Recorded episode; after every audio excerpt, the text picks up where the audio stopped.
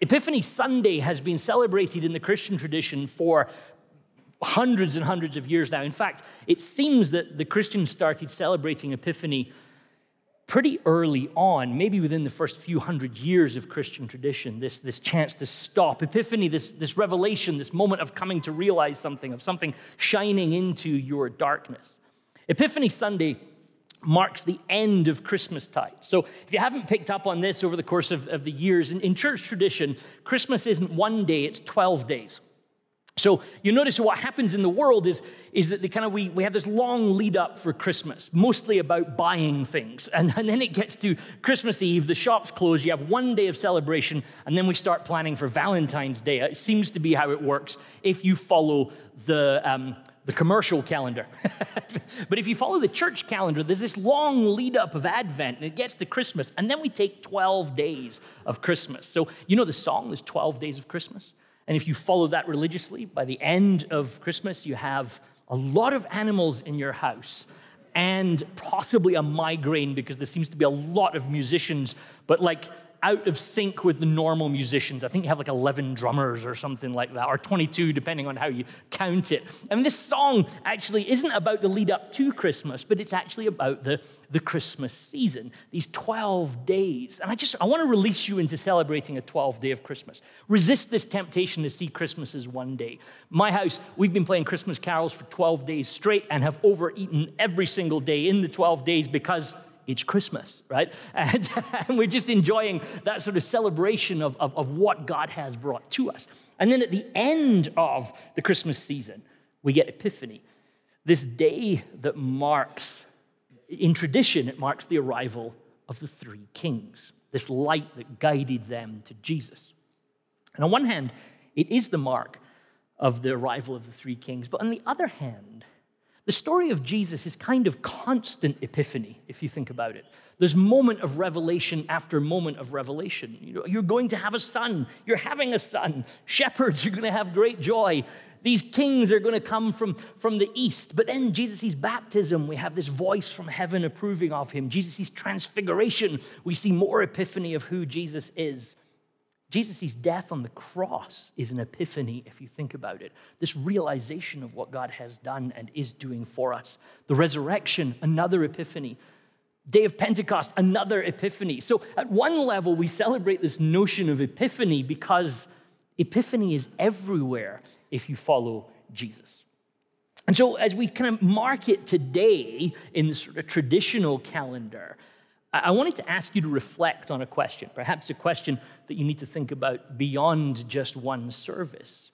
But as we gather in prayer and around the communion table this morning, I'd love for you to ask this question How is Jesus bringing light into your life right now?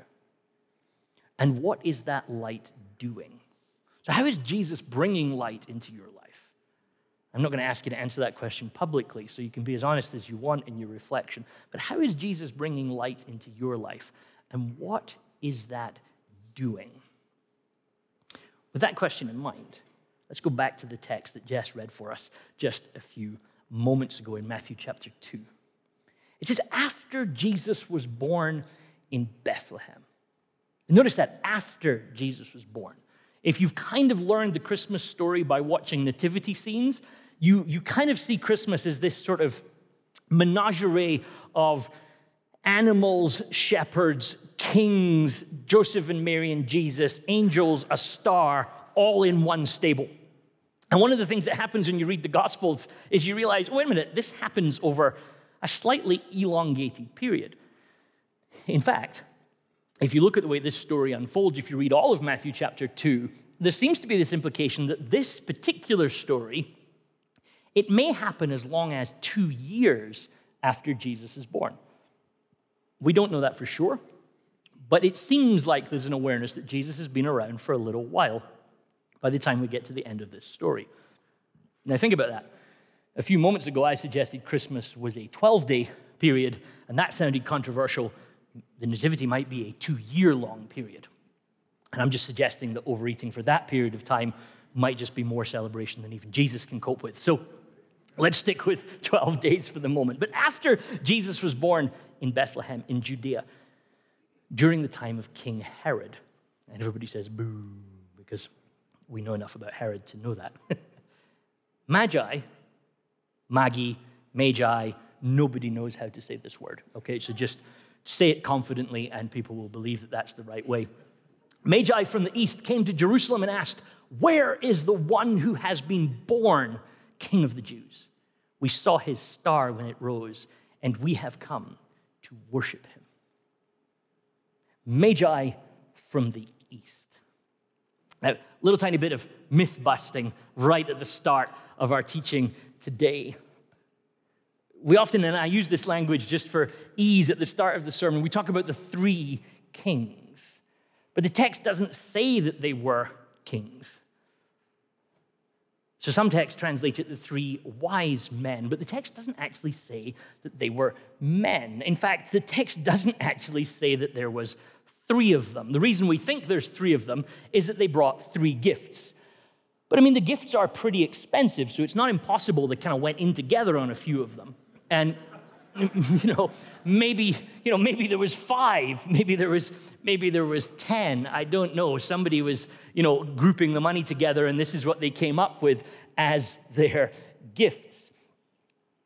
And the problem is they're actually called magi in the biblical text, which kind of translates, and this might be why we've gone with translations like kings or wise men in the past, is because magi could be kind of people involved in the magic industry or more likely astrologers, which you've always been a little uncomfortable with in the church. And just to be clear, if you leave this sermon and like David says, I should find out my star sign and govern my life based on that, that is not the point of this sermon, okay? and I'm going to confidently just assert that for a moment. But these are magi. They're astrologers of some sort, watching the stars, no matter how maybe uncomfortable we are with that. And they've come from the east. And I know that that's an interesting piece for any of us in Alberta because does anything good come from the east? I mean, just like, like, you know, let's just, so there's a lot to learn in this particular teaching.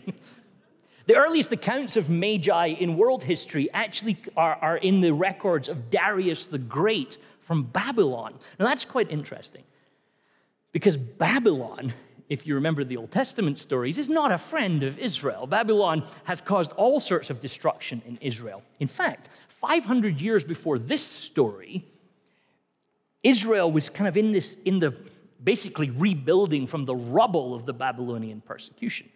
And the prophet Isaiah, who we read in our first reading this morning, stood up in the kind of post Babylonian exile Israel's in, still under the kind of rule of Babylon, is trying to rebuild, has been persecuted to almost destruction. Isaiah stood up, and we read it in, in, uh, responsively in Isaiah 60, and he imagines a day. Isaiah prophesies of a day when a king will come to Israel that all the nations will realize is king, and they will bring their gifts to this king. And you remember the last line that you read responsively? We're bringing gifts of gold and frankincense. And hopefully, at least some of you, some lights went on in your dashboard, and you're like, wait, I know why we're reading this today. because this was prophesied, this unbelievable hope in the rubble of destruction and persecution that kings would come and offer homage in this place of brokenness and rubble. And 500 years later, people come from the east. Some scholars over the years have suggested these are Babylonian astrologers who have come into the place, having been the oppressors, are now here to worship. And they ask this question. They say, Where is the one who has been born King of the Jews? Again, if you've read this story or watched the children's movies, read the storybook Bibles, you often assume that they come to King Herod and say, Hey, where's this one who's been born king of the Jews? But the text doesn't say that. It just sort of, they appear in Jerusalem and are like, Hey, so where's this king? I, maybe the Magi are expecting that there's going to be a lot of excitement about this when a, when a new king is born. So they're assuming people are going to be talking about it. And it appears that they turn up and, like, nobody seems to know. Uh, they ask this question Where is the one who is born king of the Jews? Now, think about this because this is key for us here today. Foreigners, foreign astrologers, are the first people in Matthew's gospel to confess Jesus in his kingly role. The first people who confess that Jesus is the King of Israel are not Israelites. They're foreigners.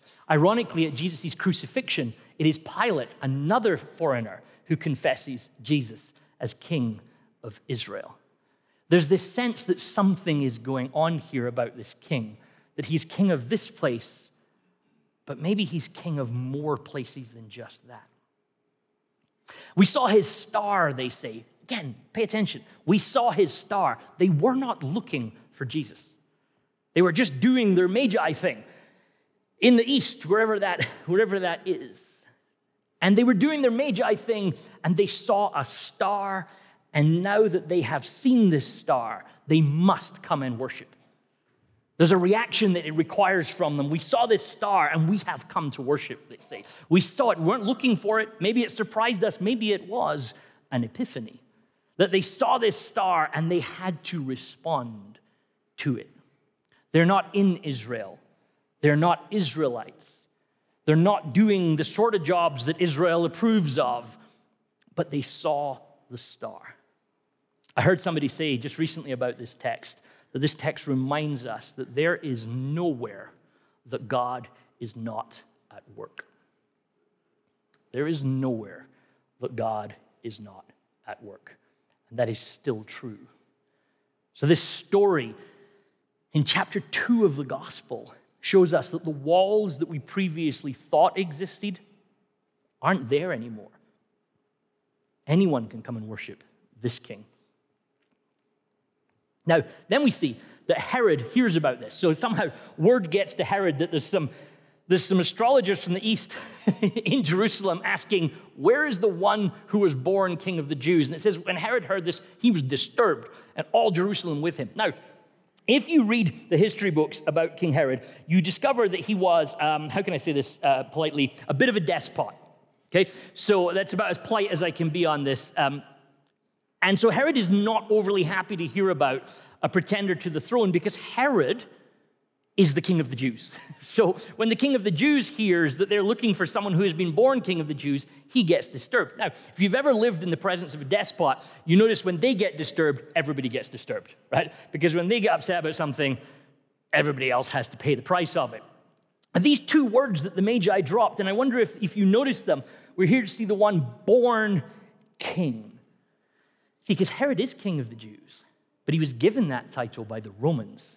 He wasn't born into that role. He didn't have the rights to that role. He was positioned in that role by the oppressors to keep the peace and to do the will of Rome.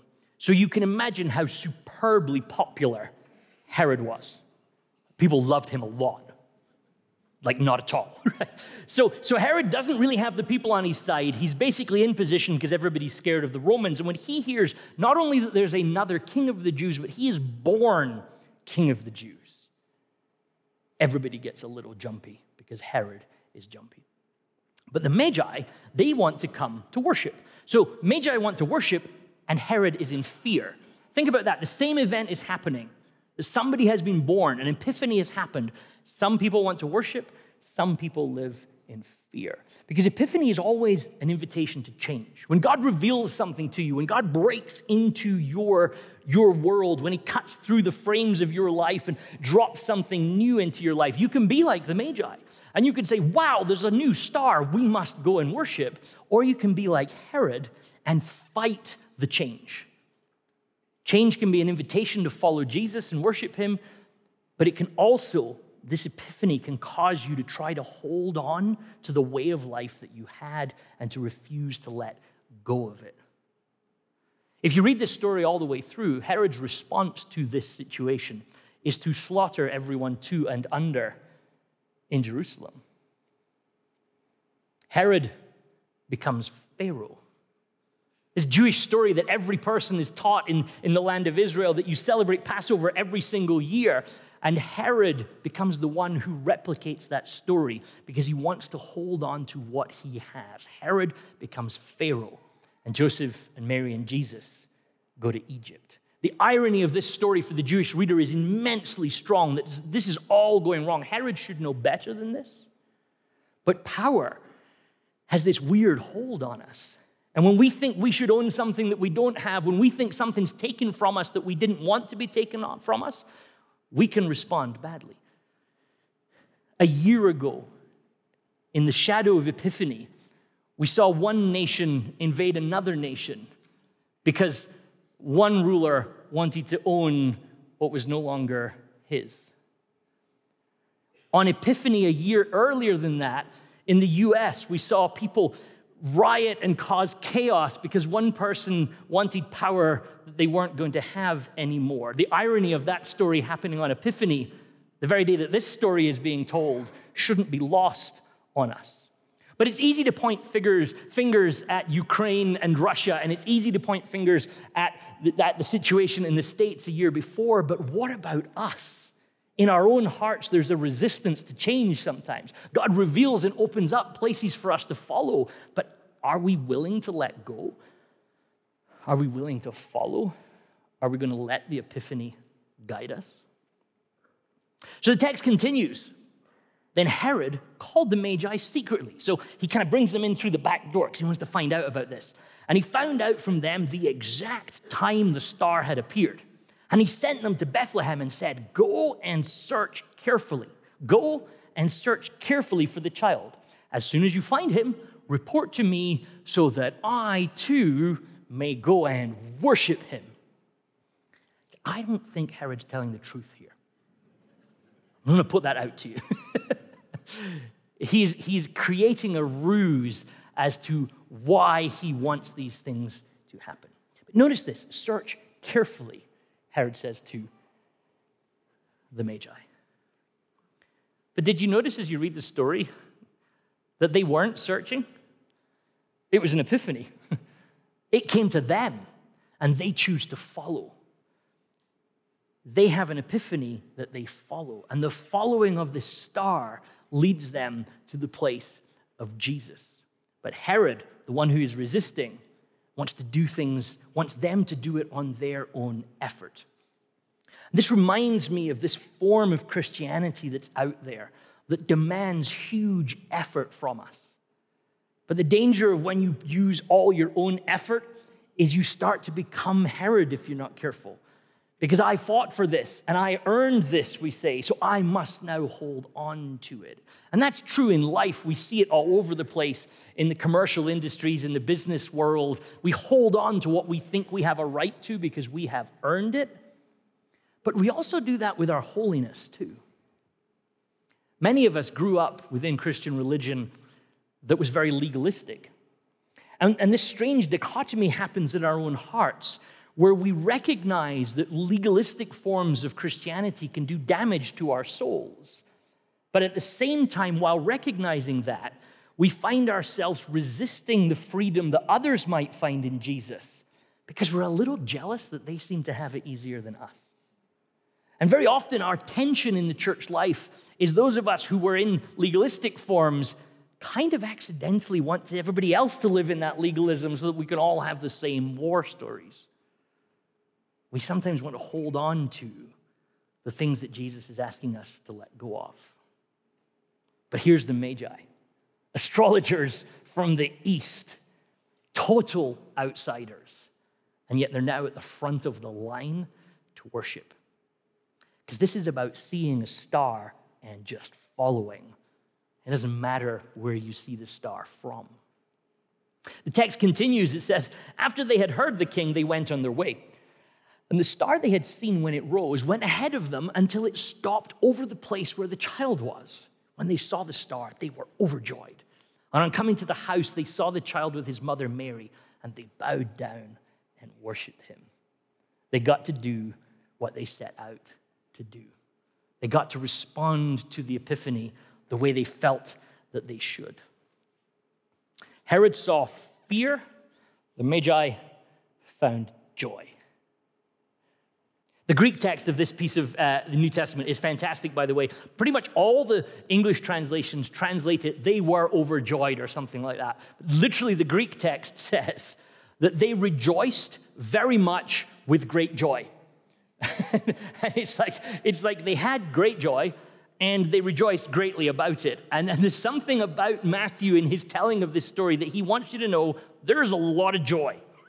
like they've been on a long journey, they've come from the east.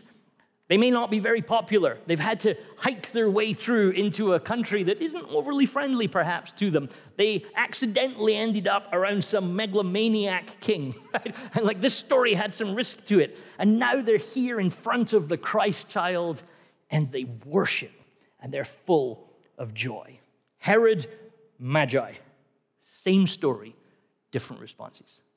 Both of them find the same thing, both of them know the same things, but they respond differently. One in joy, one in fear. And I wonder if we might not recognize the fear that might actually resonate with us sometimes, that, that things are changing in the world, and there is much to be afraid of. And then there's also much to be afraid of in ourselves. Our own darknesses, our own ways of being sometimes scare us a little bit. There's anxiety, there's confusion, there's troubles. What will 2023 be like? Will it be better than 2022 or 2021? Or please God, better than 2020? Like, and at what point do we give up hope saying, hopefully this year is better than last year? Because change keeps happening, and it's all there to cause us to have fear. But they saw the child, they had great joy, and they worshiped him. I heard Chris Green say this just recently, and uh, I love how it frames this moment for us. The only thing, before you read the rest of this, just hold that idea. The only thing. Because there's a confessional moment in there for you perhaps for this year, perhaps for your whole life, actually, if you'll hold on to it. You believe this only thing comment? The only thing that will actually address the anxiety of our lives, the confusion in our politics, the troubledness in our souls, is a vision of the child. This is God nursing and puking in his mother's lap. That's the vision that has to capture us. We saw this star in its rising. We saw the star, and we have traveled through land and country unwelcomed, to kings who are megalomaniacs, to arrive at the house and see a baby. Like it's the mystery of Christmas all over again. This is the King of the Jews. Well, bigger than that, this is God with us. And as we fight and resist that, there's an invitation in Epiphany. If we too can see that this is God in this child, perhaps we can lose some of our pretensions that makes us think we know what we're doing. Perhaps we can let go of some of our ideas that we're actually in control. Maybe, just maybe, if God is a child, we can find the childlikeness of our own faith as well to trust God enough to follow a star. It's ridiculous if you think about it. We tell this story so often it sounds familiar. They followed a star and came to Jesus. Like, how do you, hey, guys, see you in a few months. Where are you going? We're following that star. Why? To see the king of the Jews. You're not even Jewish. like, why are you doing that? If you think about the story and step back from it, there's so much ridiculousness to this story. And yet, it is in following that star, in letting go of that control, that they find themselves at the edge of the Messiah and the Savior. And then it says this having been warned in a dream not to go back to Herod, they returned to their country by another route. Sometimes the way of following God is to just really, really relax and let go like go to sleep. like you're not in very much control of your dreams, are you? And yet, here in this complete out of control space, the Spirit speaks to them and tells them the king is lying. Don't go back there. It's not safe. Follow God this way. Epiphany is an invitation to us all to see what God is doing and then hold our hearts in a nimble space so that we can pivot and move to follow God. Epiphany also has a dark invitation to it an invitation to be like Herod and insist that things must stay the way they have always been. One of these ways has Jesus at the center, and the other way has you at the center. Magi or Herod, Epiphany offers us this invitation. And perhaps an invitation to be quiet enough to hear the Spirit, even in our dreams, to maybe turn down the volume of our lives, speak less and listen more. I say this as somebody who speaks for a living. the Spirit, if we'll listen, will lead us in the way. And one of the ways that we come about doing this is to pray. Prayer forms us and roots us in being the people that can see and follow God like the Magi did. So, as we end this Christmas tide this year, move into 2023 full of hope and expectation that God will work if we let Him, I want to invite us to a few moments of silence. The language of God is often in silence. And so, as we sort of wrap up our service today and come to really, at some level, why we're here, I wanted to invite us to silence and to prayer and to communion.